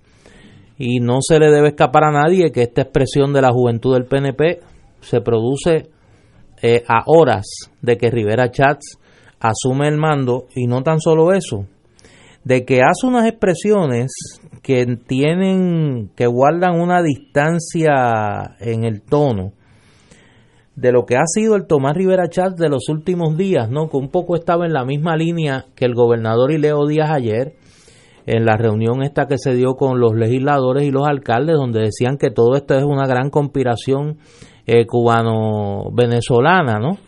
eh, es un toque de locura. Por eso, y que estas eh, manifestaciones de Maduro por el barco que por el barco que Rosselló envió y que todo esto está financiado por el gobierno venezolano y demás. Y, y yo creo que hay que fijarse en este tono de Rivera Chats y si uno lo ata a las expresiones de la juventud del PNP, parece que por ahí es que van los vientos. La reacción del hoy presidente del PNP a la, a la marcha de hoy. Las expresiones del pueblo cobran valor cuando su mensaje contiene autoridad moral, deseo de reparar y la exigencia de una verdadera rectificación. Gente que fue ofendida tiene derecho a reclamar con fuerza por su honor y dignidad. Nadie puede cuestionar eso y mucho menos oponerse. Eso tiene que apoyarse en las democracias. Así fue hoy. La marcha que se llevó a cabo hoy se trata precisamente de eso. Miles y miles protestaron en la calle. Ese coraje, esa indignación y molestia debe traducirse y culminar en un remedio adecuado y justo ante los ojos del pueblo. Quien tiene en las manos la responsabilidad de brindar ese remedio no puede asumirla cargado de emociones ni movido por factores que conviertan su decisión en un acto tan deplorable como el que pretenden corregir. Cuando se actúa sin el ánimo prevenido, se respetan los procesos y se conducen adecuadamente, por severa que sea la decisión, por simpático o desagradable que luzca para alguna de las partes. Lo cardinal es que sea justa. Esa es nuestra misión en la Asamblea Legislativa y así será. Bueno, está claro. Es una postura hasta razonable. primero, suena presidencial porque ahora es presidencia. Sí. Pero también puede ser leída como de ahora en adelante el gobernador puede estar seguro que en el proceso de residenciamiento yo voy a ser garante de que tenga todas las protecciones del debido proceso de ley eh, y que cuando venga el resultado y sea residenciado eh, lo haya sido con todas las de la ley. Eh, eh, está diciendo yo, esto no va a ser a lo loco, esto va a ser con calma, esto yo me voy a asegurar que se haga de una forma, etcétera, etcétera. Es un poco tratando de evitar que lo acusen de que está promoviendo un linchamiento. Eso. Y entonces él, por lo tanto, dice, no, no, no, un momentito, aquí las cosas, pero está debajo implícito de que hay una excelente posibilidad de que el resultado sea el mismo que el de un linchamiento. Que le está diciendo, ustedes tienen razón, pero yo tengo que garantizar el debido proceso. Muy bien. Ustedes tienen razón, pero yo tengo que garantizar el debido proceso. Hay cierta confusión, he oído varias, sobre todo políticos, decir que se tiene que constituir un delito criminal, etc. Y eso no es correcto. Es, es, pasar sobre acciones políticas que conlleven lo que se dice en el AMI, conduct on becoming an officer, que usted no debe estar ahí por sus actuaciones. No es que bajo la regla 6, la evidencia tal, el artículo tal permite eso que se admita o no en evidencia. Por tanto, si se no se admite, usted se va, usted se va para su casa, aunque sea culpable. Ese no es el proceso, es un, una, un juicio político donde se va a pasar la prueba qué él hizo, qué acciones tomó, que si, si él fue el que escribió la cosa de la, representante Viverito, si dijo las otras cosas que decía sobre aún propio PNP, etcétera. Entonces de ahí se brinca a una decisión si bajo esos hechos él merece permanecer en la fortaleza. yo hago aprovecho para hacer la aclaración otra vez, bendito, para que por lo menos algo, algo técnico pueda yo aportar aquí. la ley Foraker no contenía ninguna disposición sobre residenciamiento. Pues claro, ¿cómo iba a contenerlo si el gobernador era nombrado por los Estados Unidos? No iba a poder ser residenciado por la legislatura de Puerto Rico. Igualmente la ley Jones por la misma razón. Pero cuando se aprueba en 1947 la ley de gobernador electivo, Pues naturalmente había que incluir en la ley de gobernador electivo un componente procesal que respondiera al tema del, del, del, del residenciamiento. ¿Qué se hizo? Se copió lo que decía la Constitución de los Estados Unidos y cualquiera que lea en su versión en inglés original la ley de gobernador electivo en Puerto Rico verá que los requisitos para ser residenciado, además de una tercera parte, dos terceras partes en la Cámara y tres cuartas en el Senado, como decía, también dice que serán que traición, treason, eh, bribery, high crimes and misdemeanors. Claro, por lo tanto, cuando se hace la constitución de Puerto Rico, ese lenguaje se recoge del lenguaje de la ley de gobernador electivo. Así que lo que quiere decir delitos graves y menos graves que eh, supongan de, depravación moral, lo que eso es una traducción torpe al español de la frase high crimes and misdemeanors. Y está requete estudiado que high crimes and misdemeanors no se refiere a la violación de ningún particular estatuto o código o artículo en ningún código penal. Es una referencia a la tradición judicial inglesa, donde high crimes and misdemeanors son acciones de abuso de poder o abuso de autoridad o de negligencia en el ejercicio de la gobernación. Esos son los high crimes and misdemeanors. No es porque se paró en una línea amarilla y en el código puertorriqueño eso en tales circunstancias es, un, es, un, es un, delito es un delito grave. Es high crimes and misdemeanors. Así que el que está pensando que chequeó el código penal y no vio ningunos hechos que están reflejados en el chat, está mirando donde no es. High crimes and misdemeanors cualquier determinación de que el gobernador fue negligente en su obligación de cumplir y hacer cumplir las leyes, eh, o, de alguna manera no atendió con celo eh, eh, su obligación de promover el cumplimiento de la Constitución, incurre en un high crime or misdemeanor y el y el verdadero la verdadera prueba de fuego es cuánto se requiere para, para, para encauzarlo en, el proceso de residenciamiento dos terceras partes en la Cámara, tres cuartas partes en el Senado. Y salvo que sea un señalamiento frívolo, el tribunal no se va a meter claro. Si dice lo residenciamos porque venía al trabajo sin corbata, pues claro que eso es frívolo y el tribunal lo va a revocar. Pero fuera de una frivolidad como esa, el tribunal no, va a intervenir para nada en la determinación. Estamos de acuerdo. Señores, tenemos que ir a una pausa, amigos. Regresamos. Fuego Cruzado está contigo en todo Puerto Rico.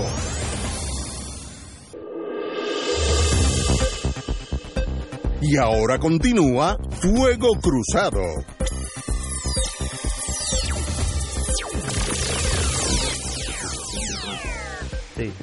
Regresamos amigos y amigas, vamos a hablar de la situación de tránsito y el paro.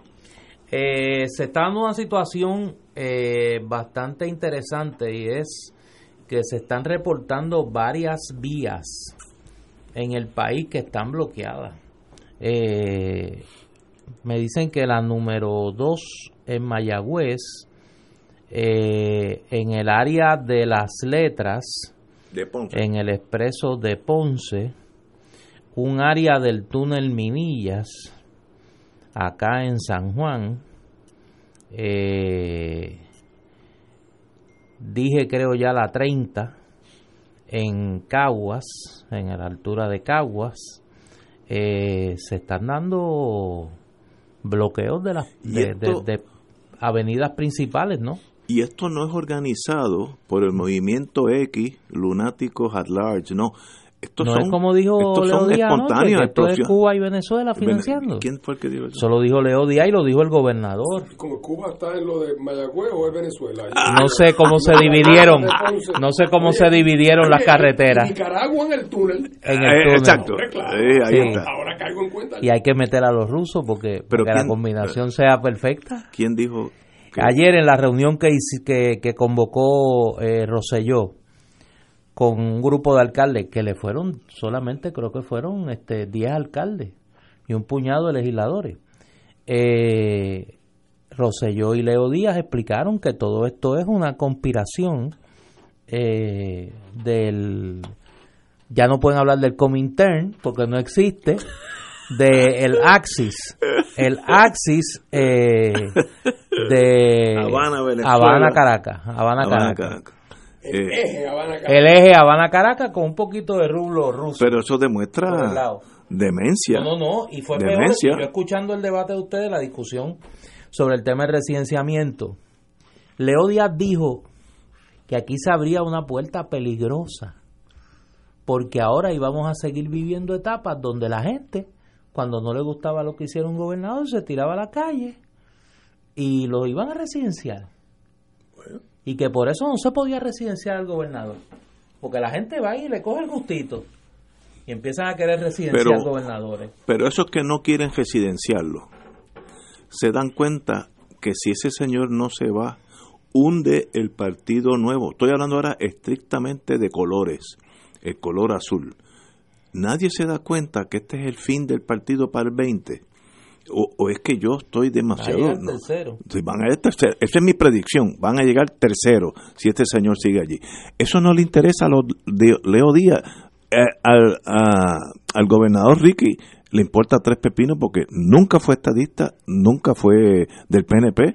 Él es él. El, el, el, el mundo da vuelta, el eje del mundo da vuelta alrededor de él. Así que con eso no hay problema si el PNP desaparece en el 20. Pero a los estadistas sí, y a los PNP mucho más pregunto si hay si alguien está mirando el big picture en torno al partido que es el que le garantiza a ustedes ser senador, etcétera, etcétera.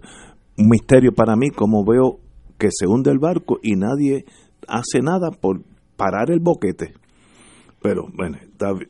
Pero en torno a la soledad, Mira, hoy eh, me envían otra vía que está de- de- Cortada. cortada por las protestas. La carretera 173, el puente de Aguas Buenas, está cerrado por eh, protestas.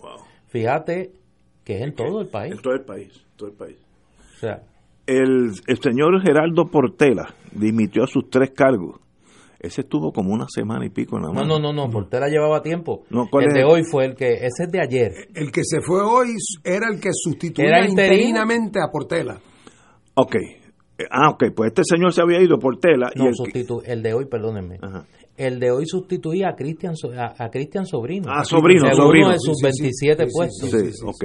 Y el de hoy tuvo una semana y media y cogió el monte. Exacto. Entonces di- dice aquí, salen también Norma, Norma Burgo, comisionada electoral, y Rafael Jun Rivera, secretario general. ¿Eso es correcto? Sí, pero esos últimos dos, valga el tecnicismo, esos últimos dos son designaciones de confianza Del del, gobernador. presidente del partido. Ah, veo. El es decir, el comisionado electoral al- y, el secretario del partido. Por lo tanto, Al- no al- siendo ya eh, Presidente. presidente. pues ellos entonces por lo menos cumplen con poner el puesto a disposición del nuevo presidente. Que Eh, eh, aunque yo creo que en el caso de doña Norma, no creo que ella cultivó ninguna esperanza de que el nuevo presidente interese dejarla.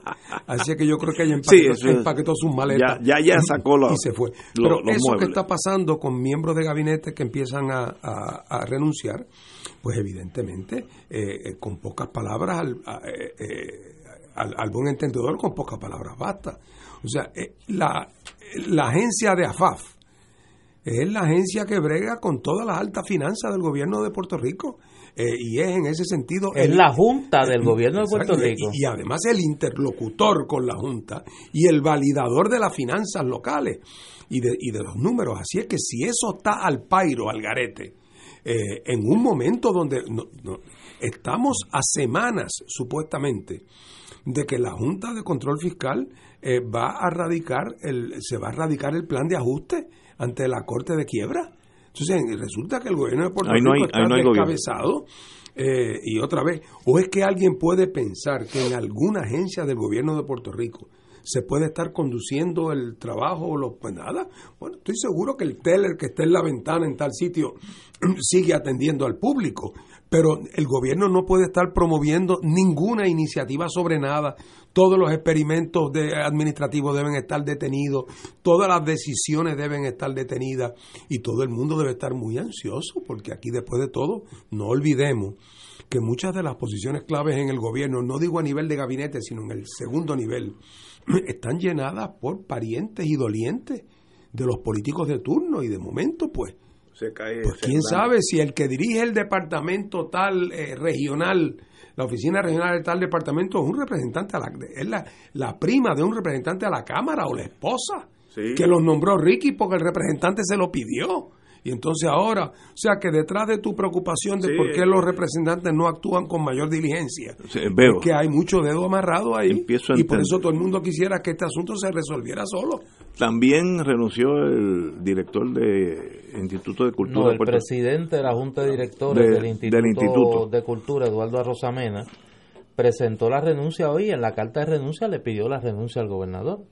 Muy bien. Le pidió que renunciara y como señalamos el representante de eh, el director de AFAF que había sido nombrado de manera interina hace apenas una semana renunció eh, porque señaló que sus valores eran contrarios a lo que se había estado exponiendo en el, en el chat. Igual razón dio eh, Portela, Gerardo Portela, eh, anoche.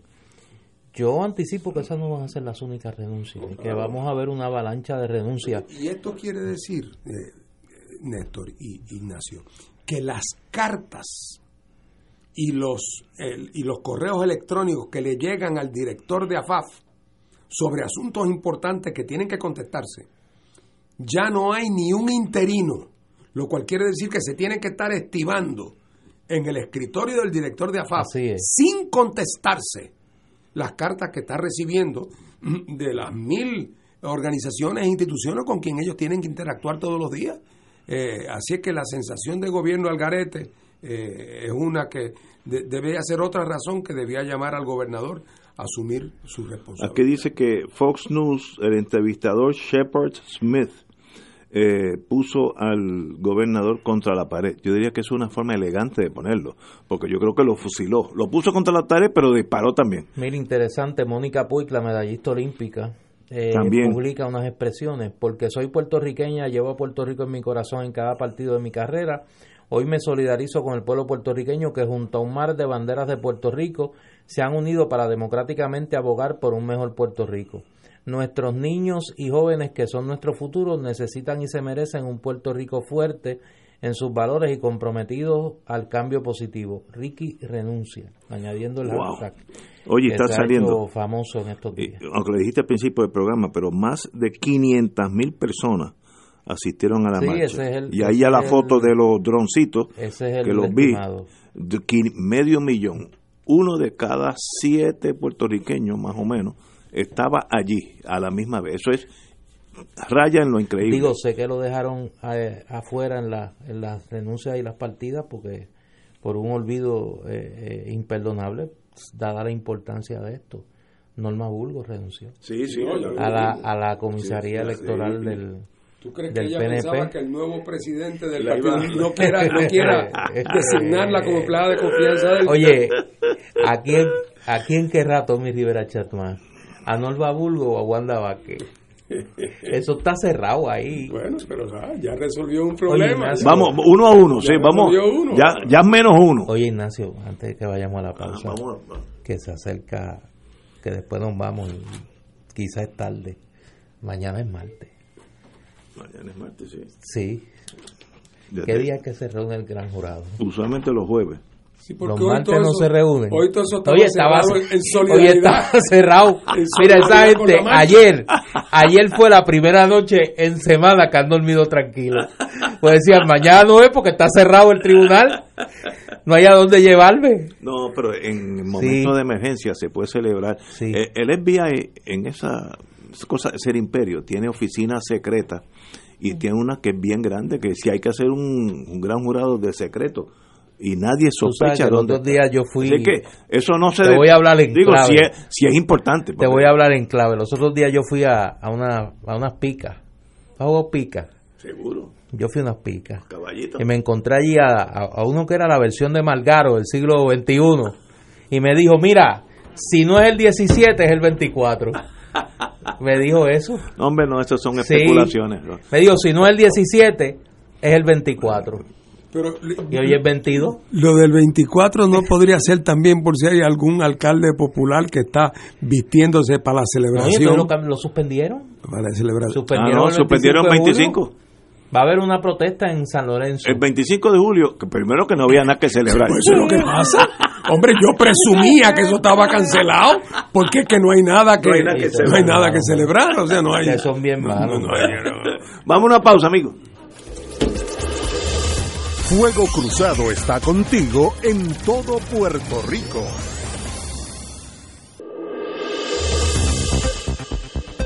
Y ahora continúa Fuego Cruzado.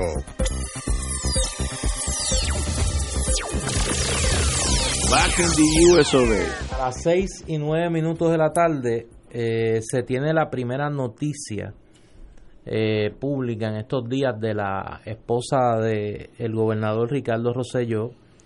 Eh, publica en su cuenta de primera dama un tweet donde publica unas fotos que incluyen un círculo de oración con un grupo de personas en lo que parece una cancha y dice, nuestro compromiso de atender las necesidades apremiantes de nuestra gente continúa sin descanso. Hoy visitamos la comunidad Los Caños y la Casa Protegida para Mujeres y Niños en Arecibo y el hashtag Dios nos acompaña.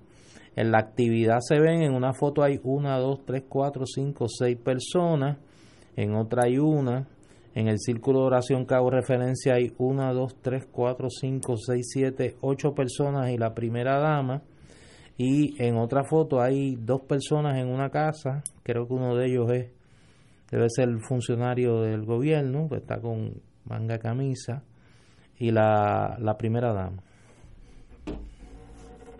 Yo no sé si este es el momento de hacer, presentarle a Puerto Rico como que es business as usual. Que eso es lo que están cojan- haciendo. Cojan una vacacioncita porque eh, no es, estamos en un momento bien difícil. eh, y, y no es para decir, bueno, pues todo está normal, yo fui a la casa tal y tal, tal, y hicimos tal cosa. Eh, eh, estamos en, un paréntesis en el país. Aquí salió. Los cruceros de, turismo esta semana cancelaron. El MSC y Royal Caribbean y el Seaside Celebrity.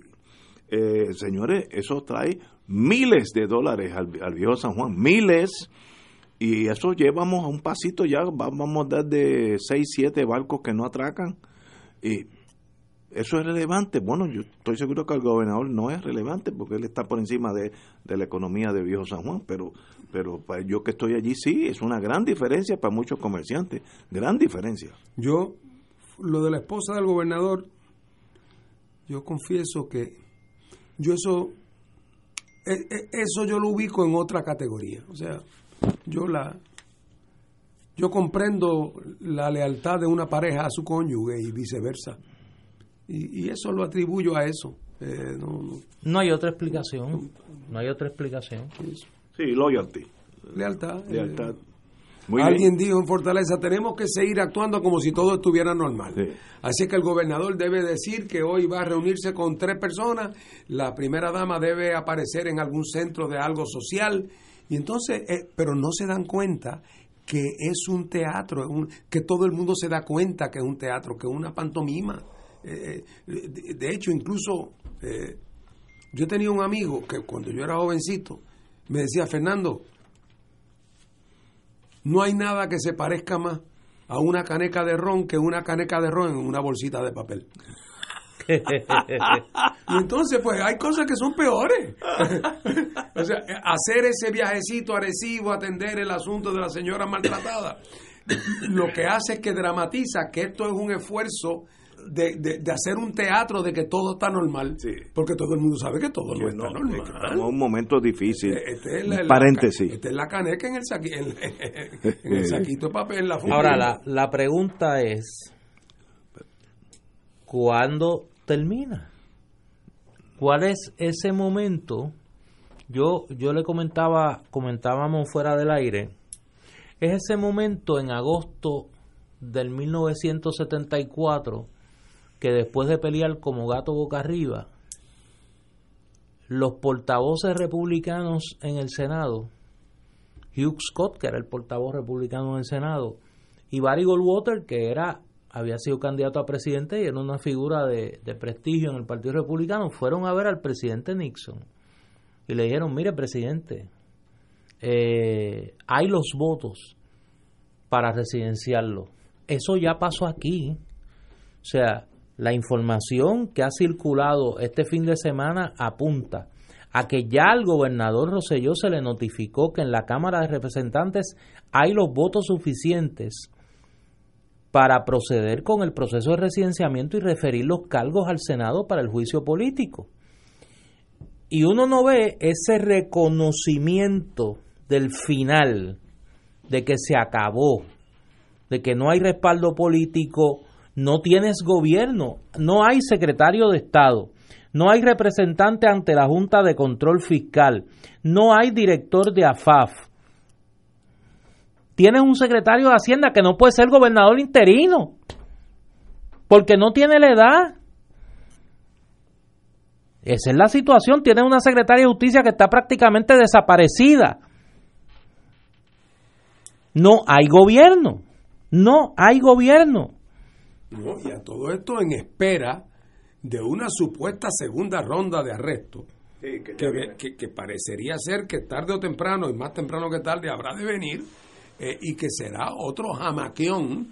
a- ya no ya está en triza la legitimidad de este de este gobierno. Eh, eh, yo, yo- creo, eh, Néstor, que la contestación a tu pregunta es en cualquier momento. Porque de la misma manera, o sea, en algún momento algo, al- algún episodio va a pasar probablemente pequeño, quizás nada muy dramático, que de momento se van a dar cuenta el gobernador y su familia de que es inútil seguir, de que, de que están haciendo mucho más daño de cualquier posible bien, de que no hay vuelta atrás, de que sean, de que, de que, de que, se, de que su permanencia se constituye en una provocación. Sí. Es que eso es lo que Eso es. es lo- ahora mismo es, Es que eso es lo que es. Eh, bueno, Cada, cada acto del gobernador es una provocación y las expresiones del gobernador lo que hacen es echarle más leña al fuego. Lo vimos ayer y lo vemos hoy. O sea, ¿qué tiene que pasar para que el gobernador entre en razón si es que eso es posible? O que el liderato del PNP, que es a quien le toca resolver esta crisis política, entre en razón y diga, mira, basta ya. O sea, basta ya, te tienes que ir. Y si no te vas mañana, comienza el proceso de residenciamiento. O sea, el comité que se nombró, y estaba verificando este dato, el comité de juristas que se nombró para rendirle un informe al presidente de la Cámara, Johnny Méndez, se le fue nombrado el 19 de julio y se le dieron 10 días para que rinda su informe. Eso quiere decir que si agotan su tiempo, no tendríamos una solución a esto hasta el 29 de julio, lo que nos coloca ya en una acción de la Cámara para principios de agosto. O sea, la pregunta es, ¿el país aguanta este ritmo de movilización que va a crecer? Que va a crecer Y llegará el momento por 10 días. es que los mismos políticos PNP van a empezar a recibir directamente Oh, sí, la presión de su propia Esto gente. no tarda de que el foco, el foco de las manifestaciones sea particularmente en la Cámara de Representantes, porque Tomás Rivera Chats la tiene cómoda, aunque no tanto porque ahora es el presidente del partido. Pero aquí el Senado no puede jugar hasta que no actúe la Cámara. Y a quien hay que ponerle entonces la presión al presidente de la Cámara. Desde el primer día nosotros lo dijimos aquí, la solución técnica es sencilla. Autoconvocatoria de la Cámara. Claro, tú lo explicaste. Designación de, comité- de comisión especial y para adelante. Pero ellos dilatando, dilatando, Sí, dilatando. Y tienen- aún ahora, Néstor, aún pasado esos 10 días, ojo, porque si están en plan de dilatar, que creo yo que cada día más es una locura. Nombra pero- una comisión especial. no, acaban diciendo que ese grupo encontró que recomienda que se nombre una comisión para que esa comisión investigue porque hay indicios de... O sea, lo va convirtiendo en una especie de, de regla 6, después vista de causa probable, de verdad. Eh, Y, Toma un año. y- y lo va estirando, ¿verdad? Pero me parece en este momento, francamente, una, una irresponsabilidad. Y una irresponsabilidad con el pueblo de Puerto Rico y un suicidio con el partido de ellos. Así que es un doble, es un shotgun de dos barriles. Oye, y me sorprende la timidez que hay que han asumido en la Cámara mayormente para aún salvar al PNP, cosa que es incomprensible. Vamos a una pausa, amigos. Contigo en todo Puerto Rico.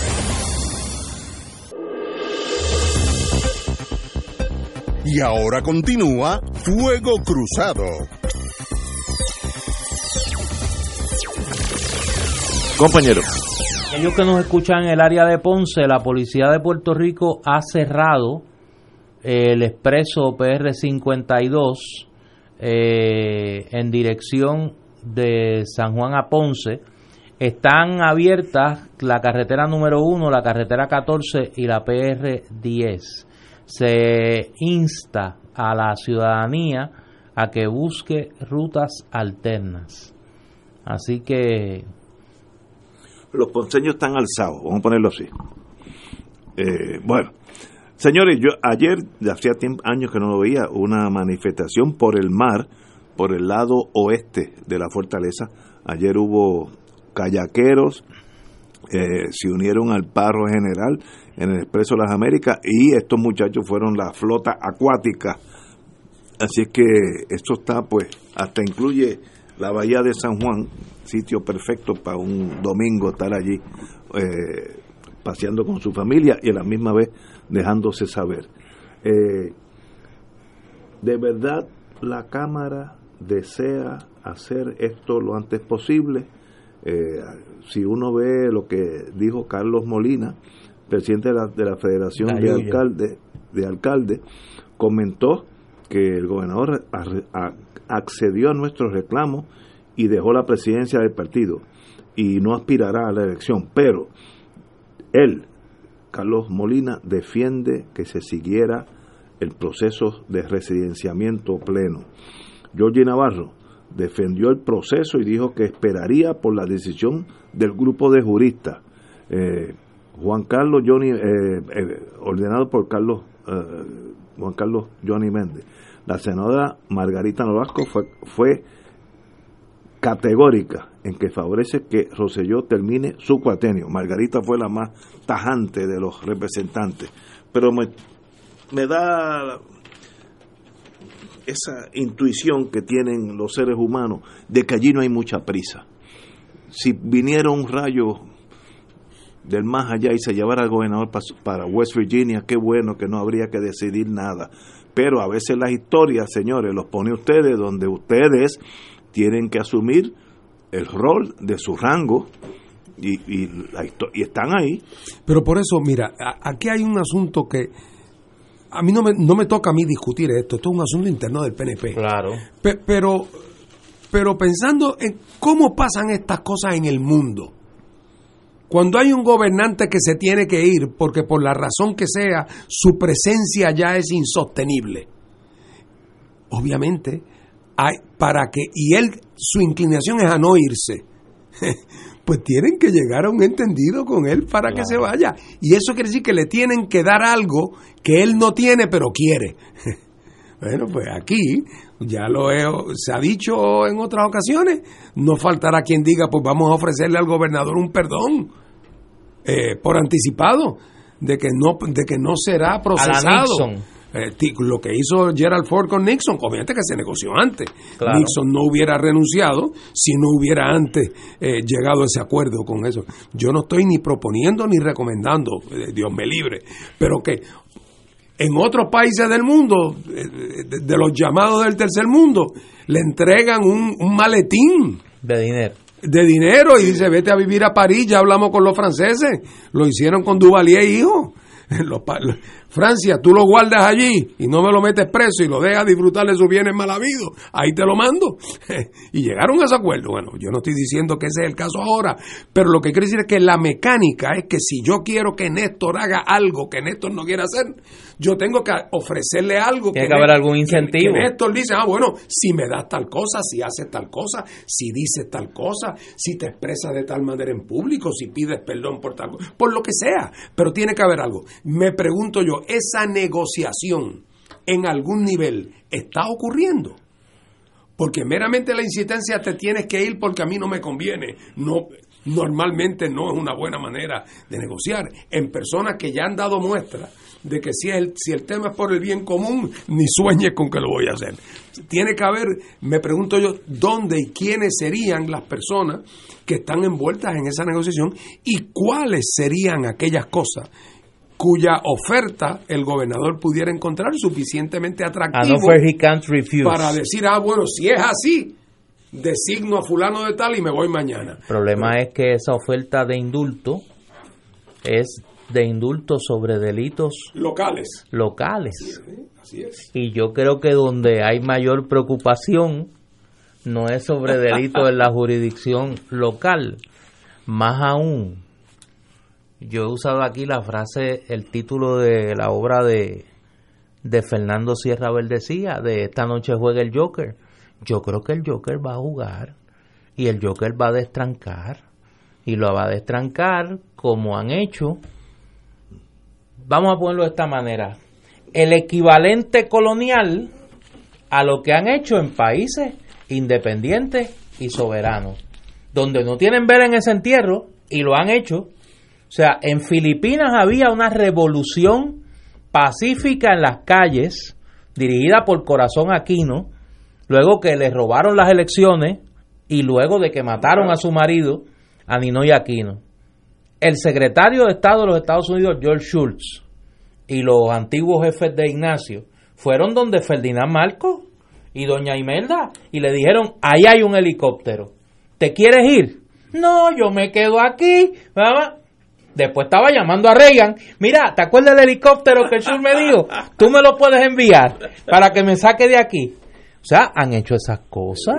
A nadie le debe sorprender que en la colonia hagan un poco de lo que han hecho en países independientes y soberanos. Es una tragedia, pero en la vida las tragedias ocurren también. Así ha ocurrido. Pero lo que es indubitablemente cierto es que si partimos de la premisa de que el gobernador ante la alegación general, si te quedas le haces daño al país, que ese argumento no lo conmueve, o le hace daño al partido, y que ese argumento no lo conmueve, entonces la única pregunta que queda es cuál sería, qué tipo de intercambio eh, que no tiene que ser, yo, no me limito a cosas económicas.